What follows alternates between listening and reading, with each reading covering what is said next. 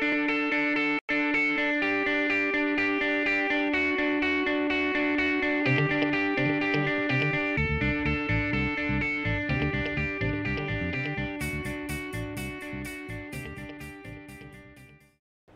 they're walking out again, my name is Stuart Mazel and uh, lead pastor here.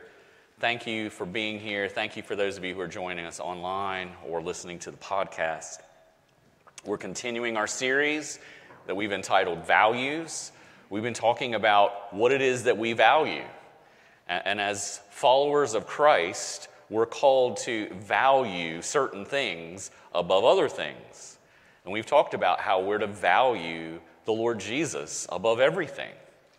And we've talked about other kinds of values. Today, we're going to talk about something that you may not expect in a series on values, and that's how to value other people.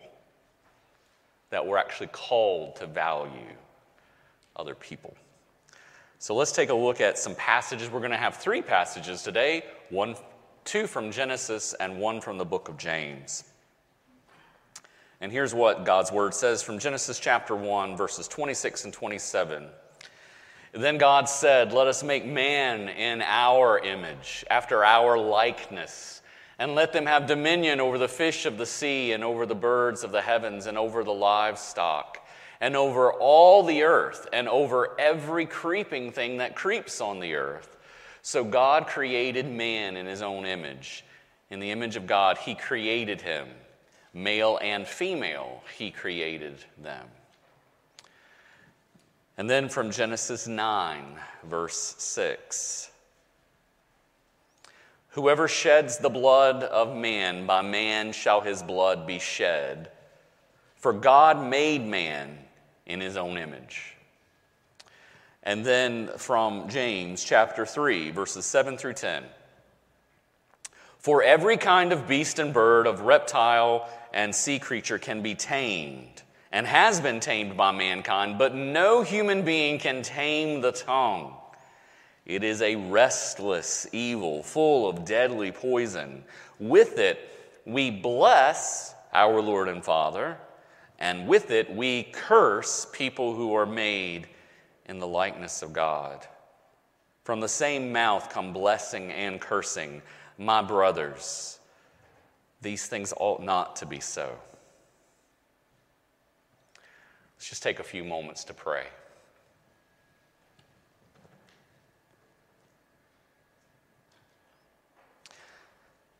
Father, as we think about what it is that we are to value, uh, we pray that by your Spirit you would allow us to see the greatness of Jesus and how we are to value him and value our relationship with Him because He is the only name under heaven where we can be saved. He is the only mediator between us and you, Father.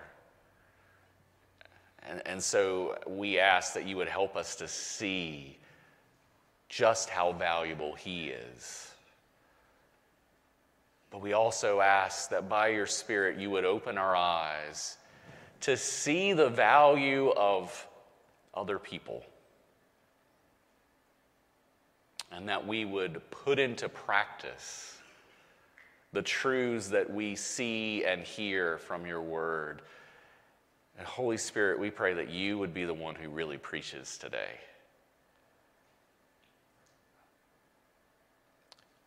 Help us, Father, Son, and Holy Spirit, that we uh, would really reflect who you are in the way we treat others. And, and as we pray, Jesus, in your name, amen. So I'm going to show you a, an image of four gentlemen. You may recognize them. You've got Elon Musk,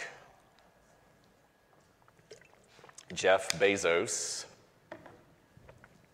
Warren Buffett, and Bill Gates. All four of these men are some of the richest men, not just in America, but in the world. How rich are they? Elon Musk, $179 billion. $179 billion. Jeff Bezos, $125 billion. Warren Buffett, $107 billion. Bill Gates, $104 billion. I did some math, and I'm not great at math. But if you just had $1 billion and you put it in the bank, even with like terrible interest rates, you could live off of that for the rest of your life and never have to work a bit. And they all have over a hundred billion dollars. Think about that. Because these men are so rich, some people might be tempted to think that they're more valuable than other people because they have more money, they have more status. People know their names. People don't know my name, but they know these people's names. So they must be more valuable, right?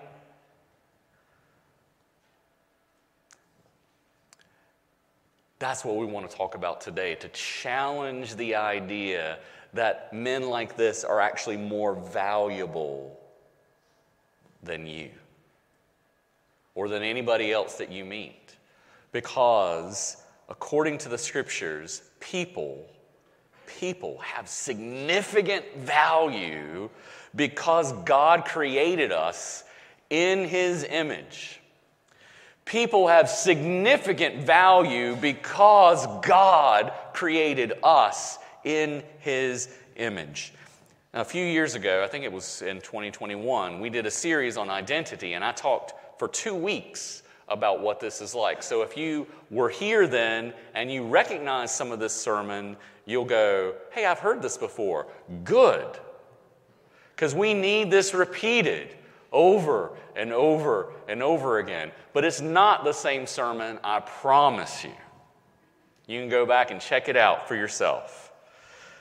So, Genesis 1, verses 26 through 27, we read this. Then God said, Let us make man in our image, after our likeness, and let them have dominion over the fish of the sea, and over the birds of the heavens, and over the livestock, and over all the earth, and over every creeping thing that creeps on the earth. So, God created Adam, which is that word there, man, in his own image. In the image of God, he created Adam, male and female, he created them.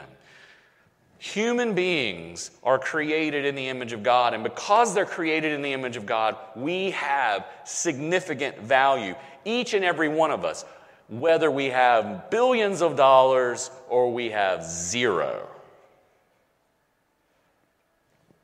Now, a few things we need to clear up about what it means to be in the image of God. I'm going to try to go through this fairly quickly because this isn't the main point, but if you don't understand this, you don't get what we're trying to talk about for the application. So, a few things that we need to know about being the image of God. First, the image of God is not something in us or even done by us, it is our status. The image of God is not something in us or even done by us it is our status. You know, sometimes I hear Christians talk about the image of God in human beings as if there's something in us that makes us the image of God, but it's not us that's the image. You know, like the fact that I can think rationally, or at least sometimes think rationally. They say that's the image of God. Or they may say the fact that you have, a, you have a moral soul, that you have morality. That means that's how you are the image of God. What happens if you're immoral? Are you no longer the image of God? What about our ability to have relationship with God? Some people say that's what the image of God is. But as we'll see in just a moment, the image of God is not something in us, or even done by us, it is our status. There are even some people who say that the image of God is something that we do. like in the passage we just saw, to have dominion over the rest of creation. That's how we are the image of God. Well, what happens when a person is, for example, in a hospice bed and can't have dominion over anything? Or have, do they cease to be the image of God? Those are questions we really need to wrestle with if we have these views. The image of God is not something in us, it is not something we do, it is our status. Verse 27 God created human beings in his own image. In the image of God, God created human beings. Male and female, he created human beings. And no matter what we do or what we say or how we act, changes the fact that that is our status. Let me give you an example that is maybe not exactly the analogy that I would want to have it to be, but I think it does make some sense. A few weeks ago, I talked about Prince Harry and how his book is really popular now. Um, you know, a few years ago, Prince Harry gave up the title His Royal Majesty and lives in America. But by birthright, he is still a prince, even though he doesn't want to be referred to that way. He's still fifth in line to succession to the throne. Did you know that? And he lost some privileges of being a royal, but even though he's tried to run away from it, he can't escape the fact that he has been imprinted with royalty. That is who he is. Something similar is going on with us. Even though we may want to run from it, even though we may want to deny it, our image of God's status is intact. Nothing changes it because it is our status. God created us as images of God. And that leads us to the second thing that we need to recognize. Not only do we need to recognize that we are the image of God, it is our status, but second, while sin prevents us from expressing the full measure of our image, of God's image, our image of God's status is not lost or destroyed by sin. You know, there are some famous Christian um, theologians who have spoken this way, who speak in terms of when we sin, we lose the image of God. I'm not going to name any names, but they're people that you've heard of. And I know with fear and trembling, like, who am I to speak against those people who have said those things? And I go back to it's not me that's speaking against these things, it is the scriptures. And I'm always going to go with the scriptures over any theologian, over any Bible student. We always go to the scriptures. The scriptures are the final say. And what do the scriptures actually say? Genesis 9 6. Whoever sheds the blood of man, by man shall his blood be shed, for God made man in his own image. There's a lot that we can say about this verse, but I want you to notice this is after the fall. Genesis 1, God creates human beings in his own image. Genesis 3, the fall happens and people sin. And after that, people keep, continue to sin. Genesis 9, he says, people are still the image of God. And if you don't believe Genesis 9, think about James 3. James 3. This is New Testament, right? And here we hear James saying, Every kind of beast and bird, of reptile and sea creature can be tamed and has been tamed by mankind, but no human being can tame the tongue. It's a restless evil full of deadly poison. And here's what he says With it, we bless our Lord and Father, and with it, we curse people who are made in the image and likeness of God. You see that? From the same mouth come blessing and cursing. My brothers, these things ought not to be so. People, even when they're sinners, they still have the status of image of God. Uh, uh, so Friday, sorry, Saturdays, every other Saturday is um, household chore weekend for our family, and I had uh, I had to do some vacuuming yesterday, and I started thinking, what would happen if instead of sucking up the dirt, the vacuum just spit dirt out? I would get rid of the vacuum. Because there's something wrong with that vacuum, right? There's something wrong with a vacuum that doesn't suck it in, it just spits it out. But I wouldn't stop calling it a vacuum, right? Its status as a vacuum is it's still a vacuum, it's a broken vacuum. It's a vacuum that doesn't perform the way it was made to perform. It's still a vacuum, though. You see what I'm saying? In a similar way, we are still images of God, but we're not performing the way God created us to perform. We're not reflecting back the image of God. Even though that's our status, we're not, we're not living a life that shows an accurate view of who God is. The way the image works is someone's supposed to look at me and say, You're the spitting image of your Father in heaven by the way you act. And that is not the case. Just like that broken vacuum, we spew up filth that we call sin in our lives. We still represent and reflect God, but we do it in a distorted way as I've said before, it's sort of like when you go to the fun house and you see those mirrors, those fun house mirrors. And, you know, you might be like me and you're at least a little bit on the skinny side, and then you look at that and then you're like this wide. Or, you know, this short, even though you're really tall. That's sort of like what we're like as images of God. We're we're still images. We're still reflecting something, but we're reflecting it in a distorted way. So we need to understand those two things. But the third thing that we need to understand, and, and believe me, this is one of the most important things we're going to talk about today. Jesus is the standard of the image of God. You want to know what the image of God is supposed to look like? It's Jesus. Jesus is the standard of the image of God. We read that in 2 Corinthians 4 3 through 4. And even if our gospel is veiled, it is veiled to those who are perishing.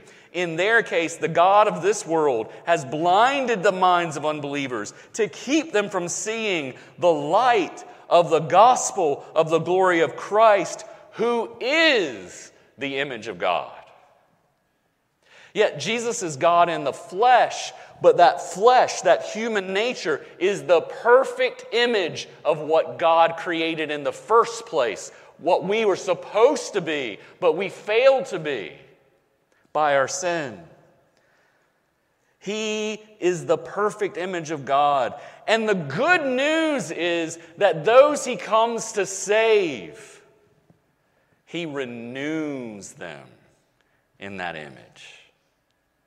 Colossians 3 9 through 10 says this Do not lie to one another, seeing that you have put off the old self with its practices, and you put on the new self, which is being renewed in knowledge after the image of its creator. See, that's Genesis 1 language. It's saying you were meant to be this way, you messed up, you sinned, you fell short. And now Jesus has come as the perfect image of God, and He's restoring you. He's renewing you. He's bringing you back to what you should have been in the first place.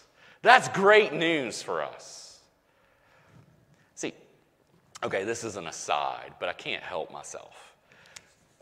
There's so many people who, when they proclaim the truth of Jesus, they, they truncate the, the good news. You know what the word truncate means? They, they shorten it, they make it smaller than what it really is. So many people put the, uh, the idea that the good news of Jesus is that if you believe in him, you don't go to hell. And that's it. That's all there is. Heaven or hell, that's it. Jesus, heaven, no Jesus, hell, period. And they're missing out on this truth that God designed us to be His image, His reflection.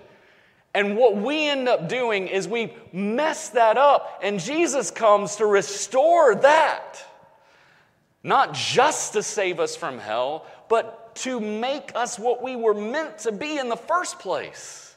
Don't you want that? Don't you want to be what God designed you to be? I hope you do. Some Christians unwittingly say things like, well, you know, what Jesus has done for us is that he, He's forgiven us of our sins. That's the gospel. Now, don't, don't get me wrong. Forgiveness of sins is so important. But if that's all the gospel is, hear me. If all the gospel really is, is that I'm forgiven, that's it, what right do I have to heaven itself? Oh, I'm forgiven, but I'm still going to continue to act in sinful ways, even in heaven. And God's just going to have to continually say, I forgive you. I forgive you. I forgive you for all eternity. Is that what you want? It's not what I want. I want God not only to forgive me, I want Him to change me, to transform me, to be something different than what I was. I want to be a new creation. And that is what the gospel expresses. Not just that you're saved from hell, not just that you're forgiven, but that God has something better for you, that you're going to be conformed to the image of the true image. Somebody ought to say amen to that. I'm just saying, guys, I know you're, you're a little tired. Okay, I get it. But that's mind blowing that somebody would love you enough not just to save you from the worst fate ever, not just to come to you and say, I forgive you, but to say, I love you so much, I love you just the way you are, but I'm going to change you. I'm not going to let you stay that way.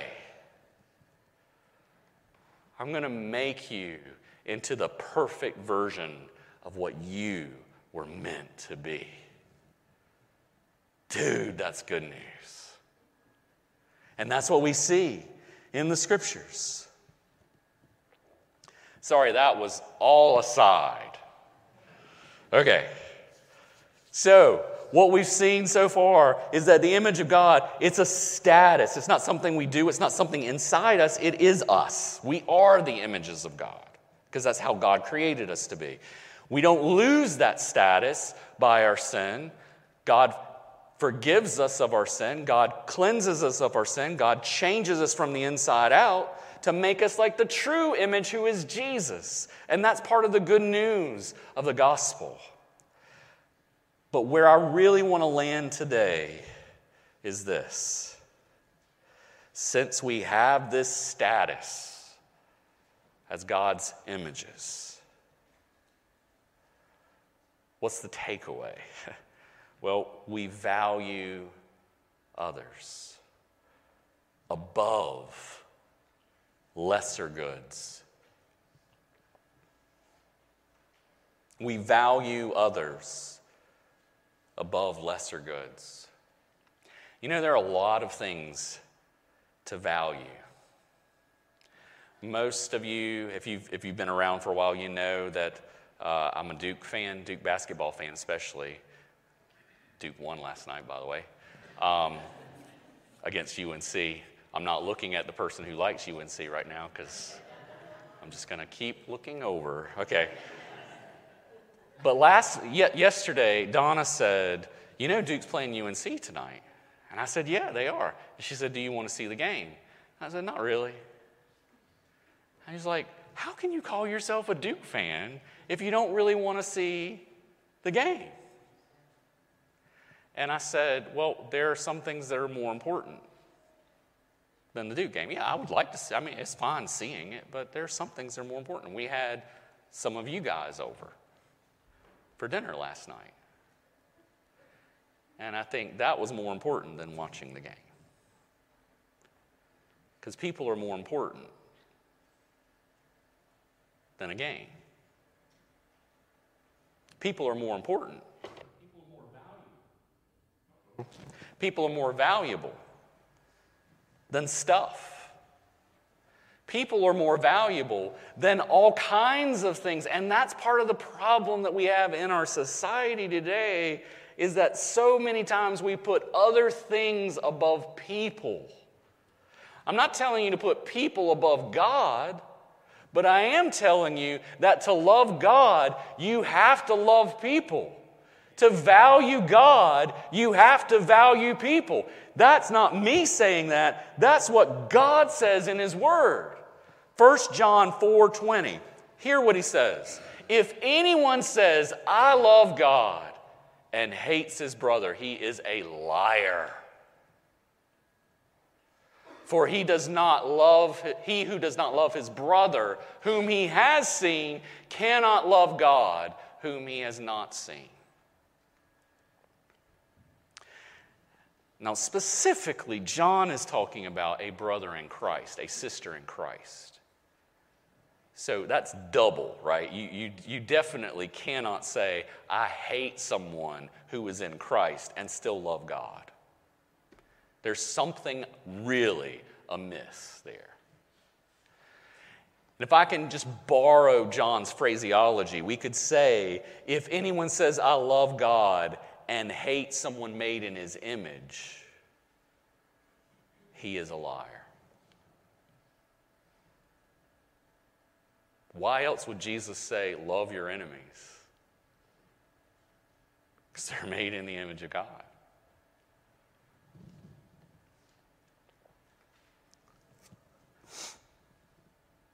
And we see some of this importance of who people are in the two passages we read from Genesis 9 and James 3. I'm going to read these quickly. Whoever sheds the blood of man by man shall his blood be shed, for God made man in his own image. If nothing else, and this is not a, a, capital punishment kind of sermon, but if nothing else, what this is saying is you kill someone who's made in the image of God, that's a big deal. You can't just say, oh, well, no, no biggie. It's a big deal. James 3 9 through 10. With it, with our tongue, we bless our Lord and Father, and with it we curse people who were made in the likeness of God. From the same mouth come blessing and cursing, my brothers. These things ought not to be so. It's not just murdering someone, it's speaking cursing against someone that God says that shouldn't be because they're in my image. The way we treat the image is the way we treat the one being imaged. You can't get away from that. All right, for those of you who were a part of the sermon two years ago, you're going to recognize this illustration, but I couldn't come up with a better one. So, but I did come up with a better picture. This, I just had a birthday, and this is a picture of my family that one of my children gave me. And uh, it was actually done by Becca Hermanson. She was the one who took these pictures for us. I love this picture because this is, this is, this is my family, the family that I love. And if one of you came up here right now and grabbed this picture and threw it down on the floor and stomped on it and spit on it, I would be very, very upset with you.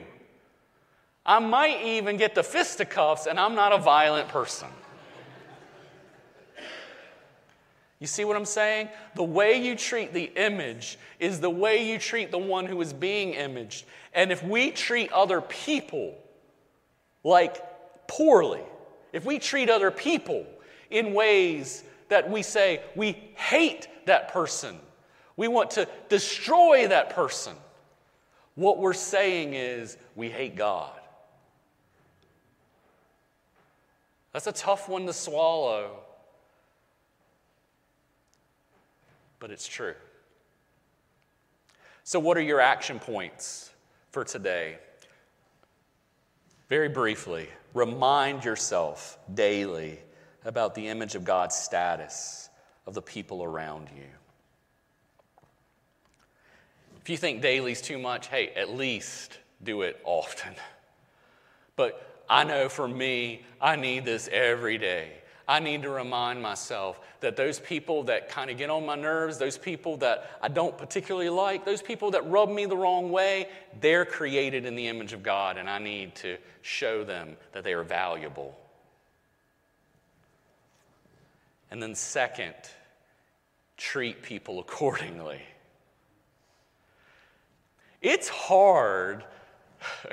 it is really hard when you tell yourself, this person who's spitting in my face is made in the image of God, to spit in their face also. Here's an example. You guys, if you were here at the very beginning, you heard me talk about how I was impersonated this week. Many of you got texts. This is the third time this has happened. Where somehow, in some way, someone got my contact information, not my phone number, but your phone numbers, and texted you saying he, he or she, whoever it was, was me, and say, hey, this is Pastor Stewart, I need your help. And when I heard that was going on, I was so angry that someone would try to take advantage of you. And I mean, it was hard for me to contain myself. You can ask Donna. I just kept like talking about it all day. You know? And I was preparing for this sermon. And I reminded myself that even that impersonator is created in the image of God. And so while I disagree with what they've done, and I think what they've done deserves justice, I cannot curse them. Oh, I want to, which is another way that I need to be sanctified. I need God to work in my heart. I'm trying to refuse to call them names like jerk face. I think that did come to my mind at one point.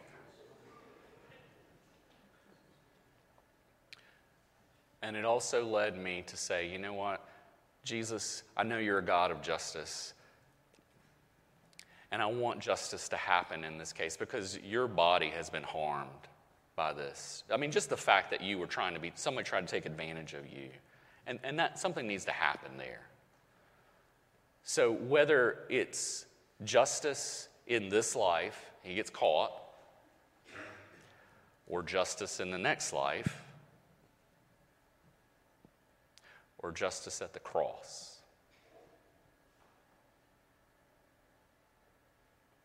I do want justice. And I'm praying for him that most of the justice will be meted out at the cross. Would you please save this man's soul?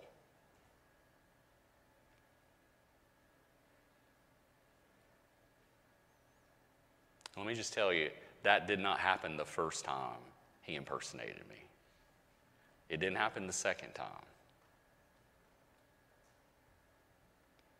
And honestly, it happened a lot later than I would like to admit this time. But Jesus says, Love your enemies and pray for those who abuse you. Oh, here's a guy created in the image of God, living in a way that doesn't reflect God truly, what's the best thing that could happen for him to come to know the real image, the perfect image, and to be renewed and changed from the inside out? And wouldn't that be a great story if this person started coming to Westminster? Wouldn't that be a great story? Wouldn't that be something we could all rejoice over? I'm going to ask you to pray along with me. This guy will come to faith. Because he's created in the image of God. He's valuable because of that, and therefore his soul is valuable. May Jesus have mercy on his soul and bring him to himself. And I pray that all of us will be able to do that with the enemies in our lives. So, folks, by the power of the Spirit and in the name of Jesus, let's value others as images of God because that's what they are. Let me pray for us.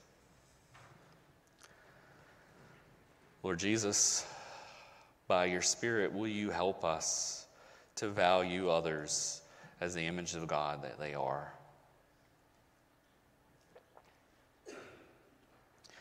And again, I pray for this, um, this person that impersonated me. Lord, I do pray that justice would come. But in that justice, that you would also show him mercy and that he would come to faith and he would be part of the family that he has hurt.